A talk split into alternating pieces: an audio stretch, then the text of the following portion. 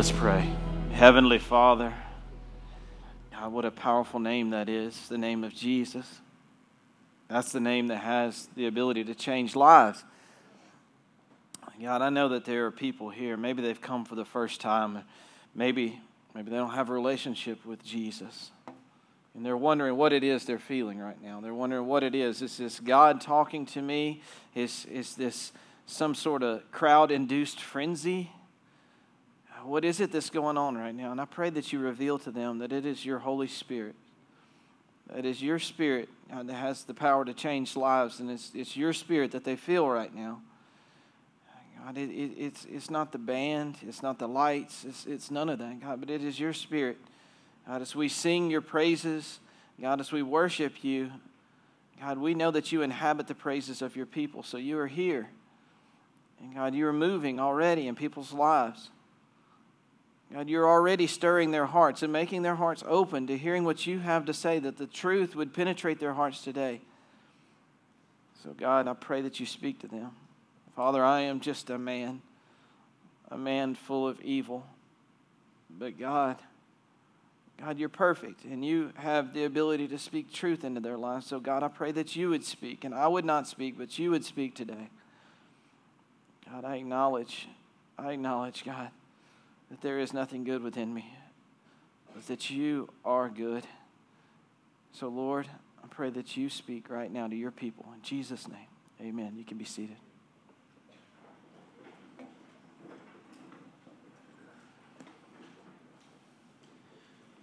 So, today being a Renewal Sunday and all, I, I thought I would bring a new sermon series to you.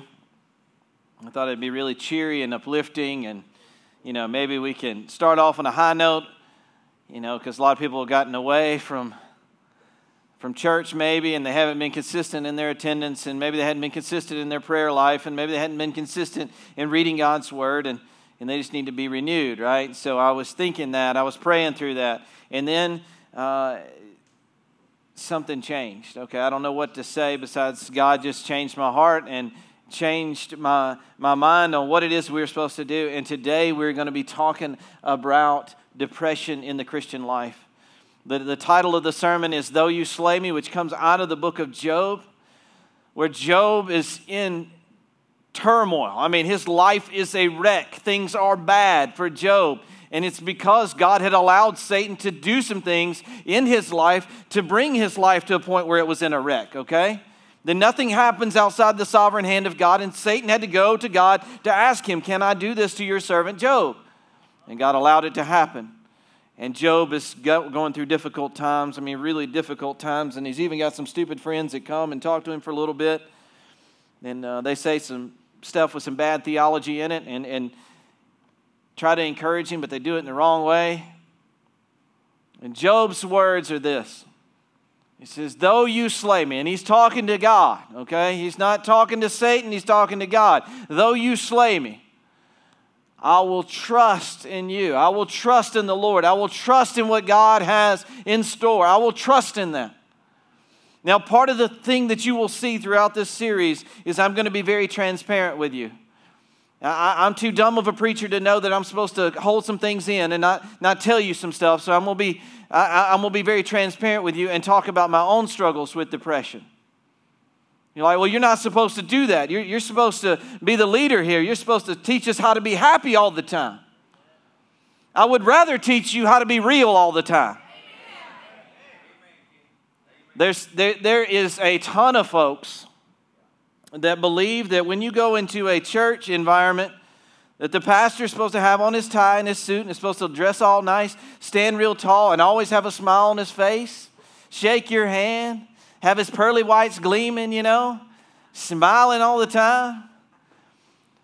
A lot of y'all come in here and you hadn't always seen that on me, have you? I mean, there are days when I look like, man, the weight of the world is on my shoulders. And let me tell you something that's reality. That's reality. You know why that's reality? Because that's the way some of y'all come in here, too. Some of y'all, I mean, I, I thought you were going to crawl in here today. Like, Lord. you know? I mean, some of y'all army crawling in here just to be able to make it to your seat. And Then you figure out there's not a seat for you. That's where I said last week. I can't sit there this week. That's all messed up. How am I going to get through it? Lord, you don't love me. You must not love me, Lord, because I sat there last week and it's not available this week. Man, it's just, it's, it's not reality, y'all. And, and I'm going to sit here, I'm going to tell you, I have some bad days, and I have some really bad days. One, one of the greatest preachers in history, his name's Charles Spurgeon. You know, he suffered with depression. Do you know he struggled with depression? He, he, we're going to talk about some of the stuff he said as he wrote a sermon to depressed people to try to encourage them because he had been in that place before. And I, am going to share some of that stuff with you in some of the, the next uh, few messages. But he struggled with depression. One of the reasons is for most of his life, most of his married life, his wife was an invalid. So he had some difficult times in his life. And, and, I'm telling you that, that, yes, I am here to encourage you as your leader and as your pastor, but I'm also here to be real with you. And I want you to know that I struggle with the same stuff you struggle with. Yes, God has called me to come up here and preach this word, and I'm going to be as faithful to that as I possibly can. But I want you to know that, man, when you come and talk to me about your struggles, I'm going to be able to identify with some of the stuff you got going on because I've been through some stuff too, and I'm not going to hide that from you. I'm not, I, what you will hear in the sermon series to come is you will hear me talk about when my daughter died, stricken with cancer, a brain tumor, when she died. I, I will talk about that. And I will talk about my, my other daughter, Cassidy, who, who eh, what went on in her life at that time, how she struggled too, and how it's just real, man. It's just real. So let's stop pretending like it's not real. Let's stop, stop pretending like depression's not a real thing for Christians because Christians, nothing can steal our joy, right? That's what we like to say. Nothing can ever steal our joy, right? Well, let me tell you something. Let me tell you something. There's some real hard times, and, and you may have a trust in all of eternity, and you may have hope in that, but there's some times where you feel like the joy has just been sucked out of you, and that's real. That's real.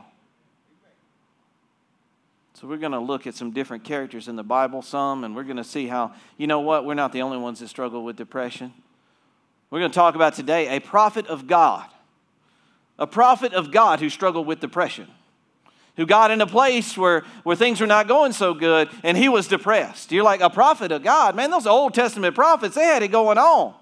They didn't care what nobody said. They would just come up in your face and be like, This is what God said, like it or kill me. You know, I mean, like some of them, they were just like tough like that.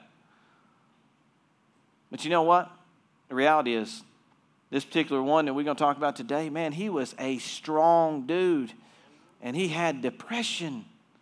He had depression because it's real. No matter who you are, it's real. So we're going to talk about what God did in his life and how God kind of nursed him back to health. And what I want you to see today is that God can nurse you back to health too. If you're depressed, or you have been depressed, or you will be depressed, God can nurse you back to health. So today we're going to be talking about um, this guy, this, this Old Testament prophet, prophet, called Elijah. Now Elijah was was a pretty cool dude, man. And like, um, so what's going on in Elijah's day is is that there, there's a ruler in town. He's the ruler of the northern kingdom of Israel. So Israel's divided in two, and he's the ruler of the northern kingdom. His name is Ahab, and he's got a wife with a really familiar name to all of us, Jezebel, right? That's a very pretty name. I don't know anybody that's got a a daughter named Jezebel. If you do, don't tell me about it. But, you know, that, that name has a connotation, right? That's a Jezebel over there. So, you know, a name, you know, not a lot of people use that name. It's a biblical name, you know, name her Jezebel. No, I don't think that's wise because she was a wicked, wicked lady. And, and, and she was she was kind of a foreigner and, and, she began to fall into this trap of, of worshiping this, this other god. His name was Baal, also pronounced Baal, but began to worship this other God. And, and, and, you know what our God says about worshiping other gods, right? You know what it says? Like, don't do it, right? Yeah. That's the simple version, right? Don't do it. It's bad. It's not going to lead to, to, to good things for you if you worship other gods, that, which includes, by the way, this may be a shocker to you, worshiping yourself. That's, that's the biggest other God we got to struggle with today, right? That's, a, that's a, I mean, yeah, there's some other religions out there. there, there there's, there's the Islam faith, and, and we, we got all that, and like, you know, Mormonism and, and all that, and, and like, all kinds of crazy stuff out there, but I guarantee the biggest thing that we struggle against, the biggest God that we face worshiping against, would be ourselves. What's going on right here? When we say, man, my way, I want to do what I want. Give me my way, not your way, God, my way. And then you become your own God and you begin to worship that God. That's what happens. But here, Elijah, he's been told by Ahab that they're going to kill him. Now, if you want to turn in your Bibles, so we're going to be in 1 Kings chapter 19. We're going to have it up on the screen too. But um, in 1 Kings chapter 18, we read uh, about how Elijah is being pursued by Ahab and, and like Obadiah, who's hanging out with Elijah, he's like been hiding out prophets up in the caves because they are killing off the prophets of God. They're trying to wipe them off the face of the earth, trying to do away with the prophets of the one true God because Jezebel and Ahab are, are, are falling into this Baal worship stuff. And, and so the, the prophets are on the run from, from Ahab and Jezebel. But, but Elijah says, All right, Obadiah, go tell them that here's where I'm going to be. And Elijah, he, he says, Go and tell your master, Elijah is here. Sir, if I do that, Ahab will certainly kill you.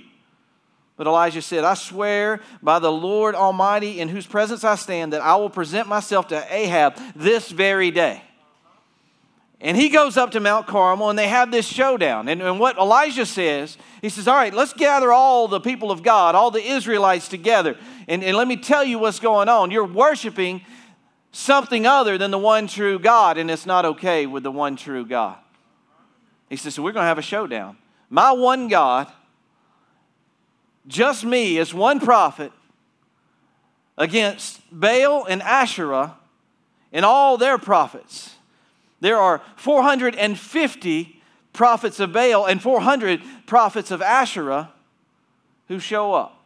And they're all supported by Jezebel. So they got the support of the king and queen and and they're there, and Elijah says, All right, here's what we're going to do we're going to build altars, and we're going to see whose God consumes the altars. And, and you guys know the story. A lot of you know the story that basically what happens is uh, the, the Baal uh, uh, worshippers the, the prophets of Baal and Asherah, they begin to like call out to their gods and they begin to cut themselves and they're screaming and they're, they're carrying on and they're flailing around and rolling around on the ground and, and, and time passes, hours pass, and, and nothing happens to the altar. It just sits there, right?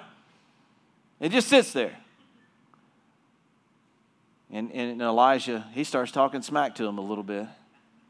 I love that, man. I love a smack talking prophet, you know, and he's like, He's like, well, maybe, just maybe you're. I mean, I, I, can, I could imagine me being like this a little bit, you know, because I'm kind of a smart aleck anyway. So he's like, well, maybe, maybe you're God. Maybe he's, he's gone on vacation. Maybe, maybe he's, he's gone on vacation, and that's the reason your altar's still sitting there. And, and, and or maybe, this, this is my favorite. He goes, maybe he's gone to the bathroom, you know?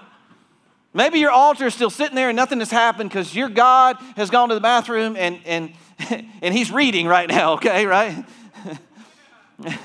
That's all right. You'll laugh about that in about 30 minutes. So, anyway, so, or maybe he's asleep. Maybe he's asleep, and that's the reason that, that your altar is still sitting there and he hasn't heard you. So, man, they freak out. They start cutting themselves more, screaming more, dancing around, doing all kinds of backflips, and still nothing happens to the altar. And then Elijah says, Okay, it's my turn. He says, You know, I built this, this altar out of wood and stuff, but what I want you to do is go get some water. He says, Go get some water and let's, let's dump the water on the, on the altar. And he says, No, that's not good enough. Dig, dig a trench around it, and we're going to put some more water, water on it until it not only consumes the altar, but also consumes the trench around it. And he calls out to his God. He says, God, reveal yourself to them. Reveal, show yourself to them. This is not about me and my power and my might, God, but it is about your power and your might. He says, if, if Baal is God, then worship him. But, but if our one true God, if he is really God, then worship him. And stop playing these games with your life and who you worship. He calls out to heaven. And God reveals himself. He consumes the altar, he consumes all the water. It's all gone. And they say, okay. Elijah goes, okay, worship God. Really worship him now. Worship him with your life. and they stand up and they say, The Lord, He is God. The Lord, He is God. And things are really good at that moment. And they end up killing all the prophets of Baal and all the prophets of Asherah. And they are, are like all about the Lord, He is God at this moment. But then we find ourselves, we find ourselves in chapter 19. And this is where, you know, Elijah, he's on cloud nine right now, so to speak, right? So things are really going good in Elijah's life. And, and, and man, he's showing out and God's showing out. And like, it's, it's good right now because, because Elijah, he's in tune with God right now. And God's hearing his prayers. And, and the people of God have responded to, to, to what has happened here. And, and, and they're like worshiping God for once in a long time. They're worshiping God.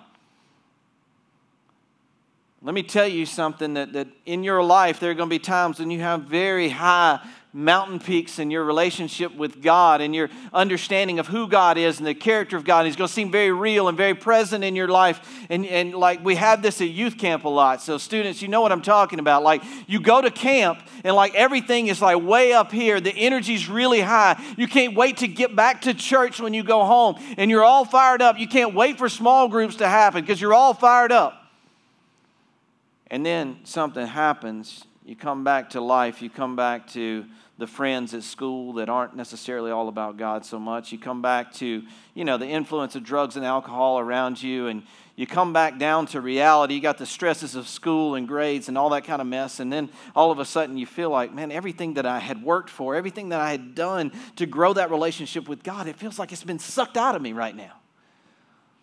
And adults, we have the same thing, man. We come in here on a, on a Sunday, right? On a Sunday. We're all fired up about Jesus. Like, man, we got cold chills running up and down our arms, you know. God is good. We got hands raised. And, and man, things are good. And then Monday morning comes, right? I, I think God put Sunday on Sunday because He knew Monday morning was coming. You know what I mean? Monday morning comes. So what comes with Monday morning? It's that four letter word we all don't dislike, right? W O R K. I almost put an E on that. W O R K. Work comes and we're like, so this is what we do. So I, I, I like illustrations. So this is how we come into church on Sunday, right? We're doing this number. Then we get in here and God starts working, right? So he starts talking to us. We start worshiping and, and, and like the Holy Spirit's working. And we're before we know it, by the end of service, man, like like Kenny's done preached some weird message or something, and then and then we start worshiping at the end and we're all like, Yeah, yeah, this is good. God is good. He is real. He is close. And, and man, he, he loves me. And, and he, he, he wants good things in my life. And He wants me to be close to Him. He wants my faith to be strong in Him. He wants me to trust Him. And I trust Him. And then Monday morning comes. You know where we are on Monday morning? Am I right? Am I right? Monday morning comes, it's like, oh no, oh no, I'm back to ground zero again. This, this is no good, man. This is no good. But that's reality, y'all. And here, what do we see in Elijah's life? What do we see what's going on with him? In, in chapter 19 of 1 Kings, it says, when Ahab got home and told Jezebel everything Elijah had done, including the way he had killed all the prophets of Baal. So Jezebel sent this message to Elijah May the gods strike me and even kill me if by this time tomorrow I have not killed you just as you have killed them. Well, that's no good, y'all. That's no good. So Elijah, you know, he's just done this whole thing. They killed the prophets of Baal, and, and word gets back to Jezebel, this has happened. And she says, Elijah, I'm coming after you. I'm coming after you. Now, what would you assume would happen here? I mean, God just poured fire down from heaven. Surely to goodness, He can do that on Jezebel's head, right? Like, surely something could happen to Jezebel. She drinks something, and, maybe it's got a little bit of food poisoning in it. And, you know, before you know it, she's got botulism. She's laying on her bed and she's dead, right? You would think God would do that, right? Well, that's not exactly what happens here. She sends word to Elijah that may my gods strike me dead if by this time tomorrow you're not dead, that I have not killed you, man. Well, you would think Elijah, being all bad and bold like he was, you would think the next verse would not read like it does. But this is what it says in 1 Kings 19, beginning of verse 3. Elijah was afraid. and fled for his life. There have been times in my life, y'all, where uh, I've been afraid. And uh, I may not have physically run away because I didn't get in my car and drive to Montana like I've thought about doing before. But in my heart, I ran away. I fled from the, the people that love me, the realities of the fact that I'm cared for and I have a ton of people around me that love me dearly. I've fled from that before. I was at a low point in my life, and maybe I just had a high point in my life where things seemed to be going good, and everybody was healthy and well, and then all of a sudden, cancer came, and it wasn't so good anymore. And instead of being all like, man, you know what? God's got this. I'm all about this, you know? God's going to get me through this. Instead, what I did was I got afraid. And I ran. And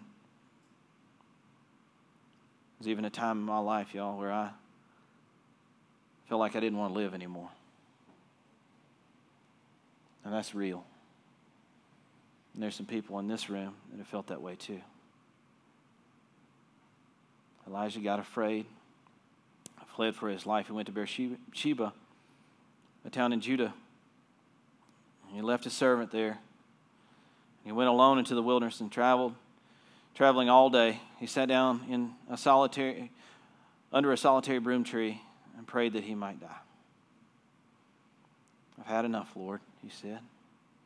Take my life, for I am no better than my ancestors who have already died. If it doesn't hit you square in the face, I don't know what will.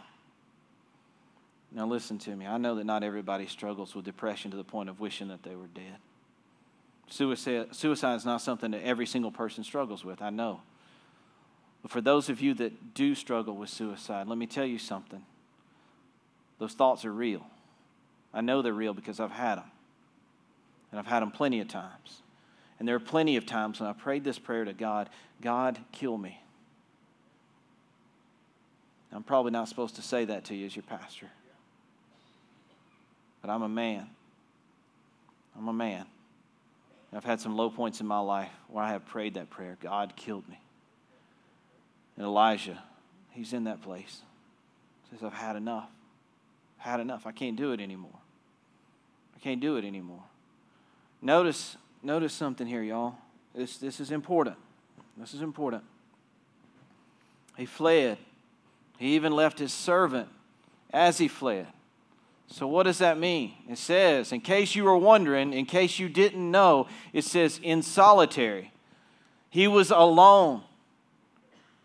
You know what the worst thing you can do in your life when you're in a place of depression, when you're in a place of sadness that you can't get out of? You know what the worst thing you can do is? Get alone. It's the worst thing you can do. Now, I'm telling you this right now.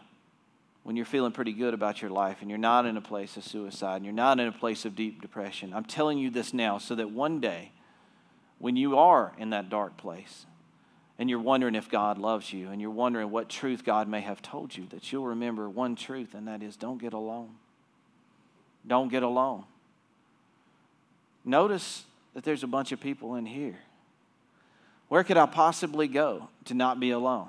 Where is a place where people gather on a regular basis to encourage me and let me know that they love me and that, that God loves me? Where is a place I could possibly go? I can't imagine such a place as that. Simple church, or any church for that matter. Go there. Don't be alone. Don't be alone. Now, I want you to notice something here. So Elijah goes and he sits under a broom tree and he's alone and he starts begging God to kill him. Now, God knows us better than we know ourselves, right? We know that. Well, let me, know, let me, let me let you notice something here that as he's, as he's praying for God to kill him, does he really want to be dead? No. You know why I know that? Because he was afraid and he fled. If he wanted to be dead, you know what he would have done? He would have stayed. right? He could have been dead. He had that choice. If he really wanted to die, all he had to do was hang around. Jezebel was going to take care of that for him. But instead, he got afraid and he fled. And then he gets alone and he starts being, he, he allows his thoughts to start uh, just, just going crazy in his mind, right? That's what happens when we're alone, right? Because you don't have somebody to pour truth into you, what happens is you start to tell lies to yourself, right? So you start to tell yourself lies and you start to go down this, this spiral. And before you know it, you're at rock bottom, don't know where to go, don't know what's going on, you don't know how you got in this place. And all of a sudden, man, you're like, I don't know what to do. I don't know what to do. Don't be alone. Now, we're going to see what Elijah does here. He's alone, but then something happens. Then he lay down and slept under a broom tree, but as he was sleeping, an angel touched him and told him, Get up and eat.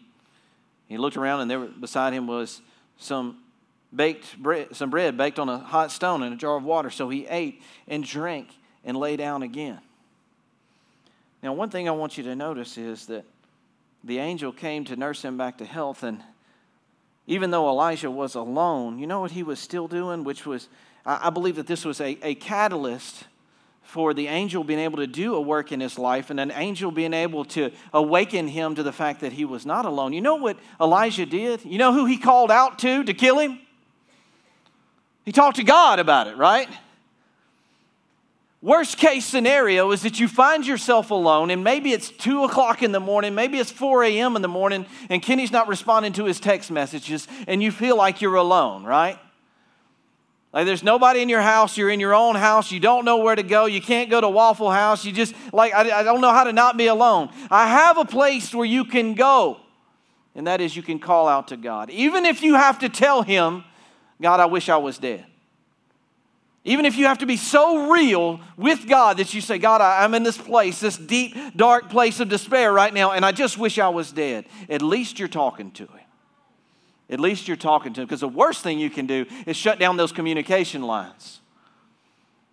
If you have a husband, a wife, a child, a friend, an aunt, an uncle, a grandparent, you know what the worst thing you can do to break down that relationship, right? Is stop talking. Right? That, that, that's when things start to really the wheels really start to come off is when you stop talking, when you stop communicating. The good news about Elijah is that he, he kept talking. Now, what he was saying wasn't real pretty. Let me tell you something you can tell God anything.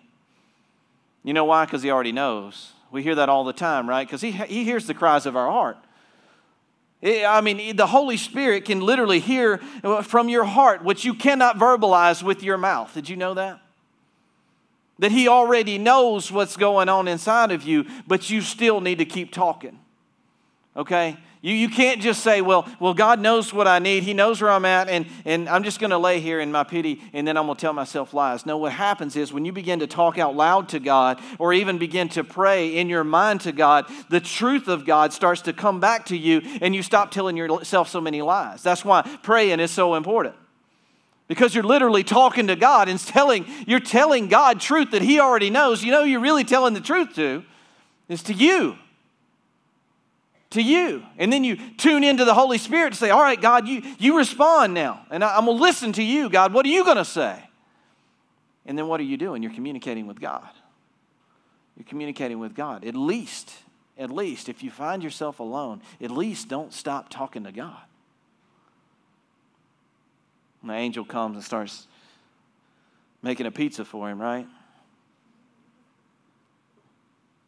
Breadsticks. I don't know if they're covered in cheese. All it says is it baked bread on a hot stone. He had a jar of water. So he ate and drank, lie down. You know what I, I hear in this? Is that uh, God knows that he was physically exhausted. Right? God knew that about him. You know what happens to me on Sunday mornings a lot of times? I get physically exhausted. I mean, to wave my hands around as much as I do and crawl around up here on the stage, man, I get physically exhausted. There's a lot of pressure, y'all. Y'all look at me with those staring eyes, you know, and it freaks me out sometimes. And, and so I get physically exhausted. And I believe Elijah, because you imagine the stress level of, all right, if that altar sits there with all the water on it, it's probably not going well for Elijah. You know what I mean? Like if it just sits there and nothing happens, It's probably not going to be a good day for Elijah and his buddies.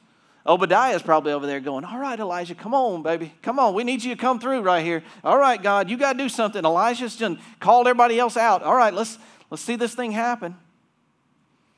So he's physically exhausted, so he sleeps. God knew that. He knows our physical needs. He, he doesn't ignore our physical needs, too. Now, it may not be, he, he may not supply you with a gourmet five course dinner, but here he supplied bread and water for Elijah to eat so he'd be full and he cared for his physical needs, right? Because he was exhausted. So he slept and then he ate. And it says, Then the angel of the Lord came again and touched him and said, Get up and eat some more, for your journey ahead will be too much for you. Now, what, what's the angel here saying? The angel's saying, You got something else to do. Elijah's probably like, What journey? I was going to die under this tree. What journey are you talking about? And I believe the angel of the Lord is setting the stage to tell Elijah there's more work to be done. There's more work to done. I'm not finished with you yet. I'm not done with you yet. There's still some stuff you got to do, man. There's still some stuff you got to do. You know, I had, I had planned on uh, preaching all the way through uh, 1 Kings chapter 19, but I'm not going to do that. I'm not going to do that. We're going to save the rest of it maybe for next week.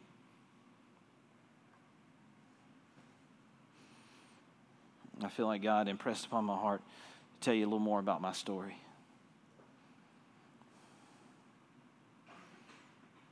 So here's what happened. So my daughter, she had cancer, right? She had a brain tumor that came up. We thought she was just tired, and we thought maybe she was sick a little bit later. And then we took her to the doctor, and he said, You know what? You need to take her to Children's Hospital because she may be really sick. She may have meningitis. And, and as the sermon series goes on, I'll probably tell you some more details about it. But I remember this. I remember when we were sitting in that emergency room. And I remember I was sitting on a bench and my wife was sitting was kind of standing off to the side because she couldn't hardly sit because the doctor had said that he wanted to talk to us. And I've told you the story a million times, and I'll tell it a million more because this is important. This is my story, so I'm going to share it with you. So he's talking to us, and he says, I don't know how to tell you this. Your little girl has a brain tumor. I could tell you the number of cotton balls in the jar on the counter. I could tell you the I, I could tell you exactly how things were placed, the labels and the jars on the counter, I, because time stood still in that moment because I was terrified, y'all. God had just recently called me to ministry, to gospel ministry. I didn't even know what that meant. I didn't even know what that looked like, but God had put that calling on my life, and I was in the process of responding to that calling in my life. And now, my little girl's got a brain tumor. And I was afraid.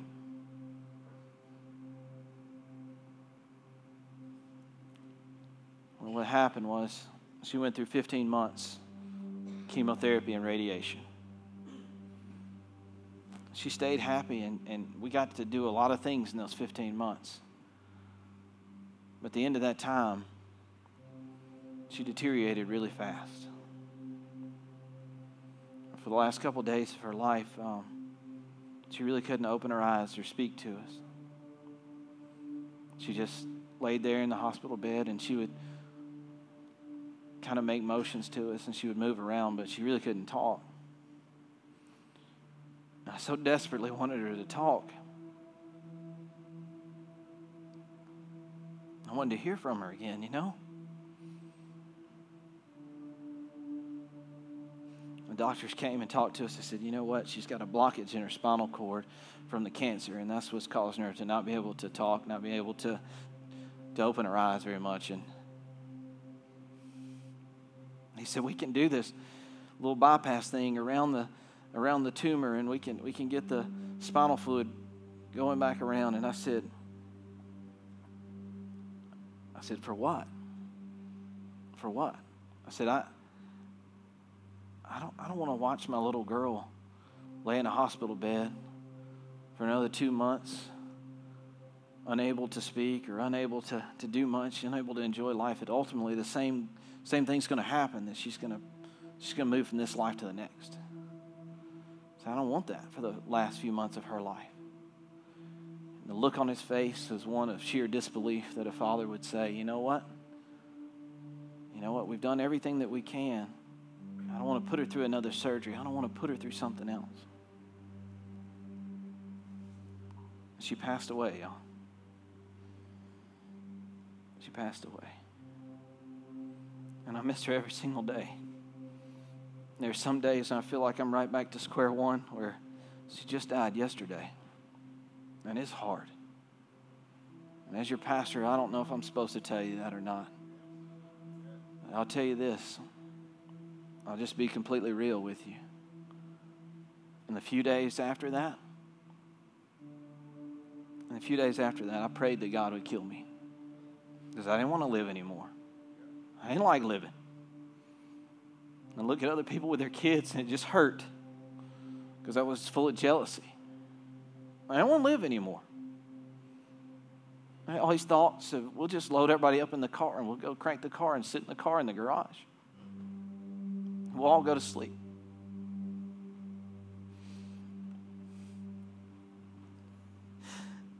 And I went back to that gospel ministry that he called me to. I went back to that. Just six days prior to her being diagnosed, I sent off my transcript so that I could, I could go to a seminary. And I went back to that. In my mind, when I was in that low place of just total despair, I just wanted to die, I went back to that place and I could hear God in a small, still voice. I could hear Him say, What about everybody else? What about everybody else? God uses us to impact other people. Through His power and His Holy Spirit, He's the one that causes change, but He's the one that He uses us for whatever reason. So I had to go back in my mind to that calling to gospel ministry, and I heard Him say, What about everybody else? And I had no idea. I had no idea that a dozen years later that that would mean a place like Simple Church. It hurt and I wanted to die.